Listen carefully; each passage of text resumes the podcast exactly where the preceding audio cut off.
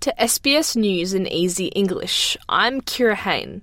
Israel has denied responsibility for an airstrike on a hospital in Gaza City, which Hamas health authorities say has killed hundreds of people. The Gaza Health Ministry, which is run by Hamas, says at least 500 people have been killed in an attack on a Baptist monastery on Tuesday evening. Israel says it's working to confirm the attack, which would be by far the deadliest Israeli defense airstrike in five wars fought since 2008, but has suggested that a failed rocket launch by Islamic Jihad militants is the cause.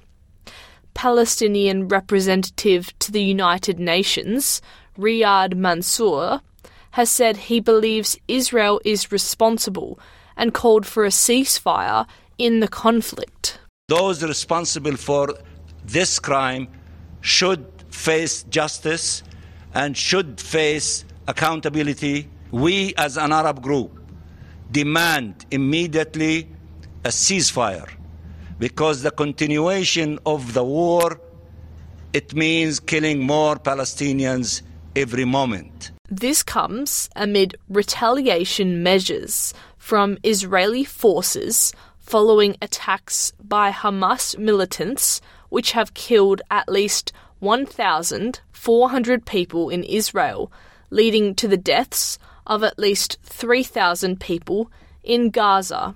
Advocates have called on the government to stop the prosecutions of two Australian whistleblowers, saying there is nothing to be gained in continuing their cases. A group of crossbench MPs and advocates have made the appeal from Parliament House, arguing that the cases against David McBride and Richard Boyle should be stopped. Mr. McBride was the source for an ABC story in 2020 alleging some Australian troops had committed war crimes in Afghanistan. Rawan Arraf from the Australian Centre for International Centre says the pursuit of the whistleblower undermines the pursuit of accountability for those involved in wrongdoing. We should be proud of the process that Australia has set up to ensure that there is accountability for the allegations of serious wrongdoing, war crimes that occurred in Afghanistan in our names. We should be proud of the people who came forward to ensure that that process actually occurred. David McBride is the first person that will face trial for the allegations of wrongdoing of war crimes in Afghanistan. This is a serious injustice. The National Intelligence Chiefs of Australia and the United States say the Chinese government is engaged in the largest theft of intellectual property in history.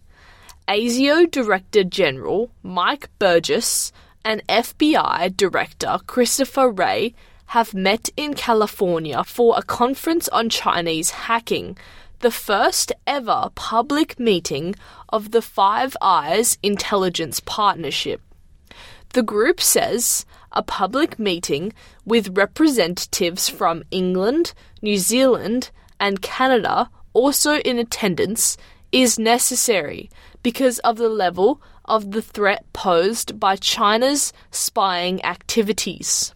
Mr. Burgess says it's no surprise China is attempting to steal Australian innovation and that ASIO had detected and disrupted a plot to infiltrate a prestigious Australian institution in the last month.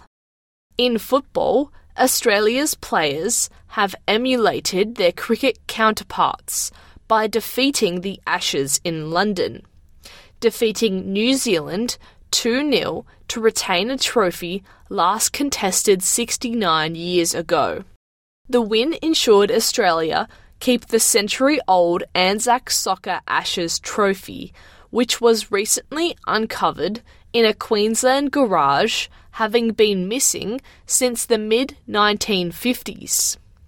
The victory brings an end to four match losing streak ahead of a crucial 2026 World Cup qualifiers next month against the Bangladeshi and Palestinian teams. I'm Kira Hain. This is SBS News in Easy English.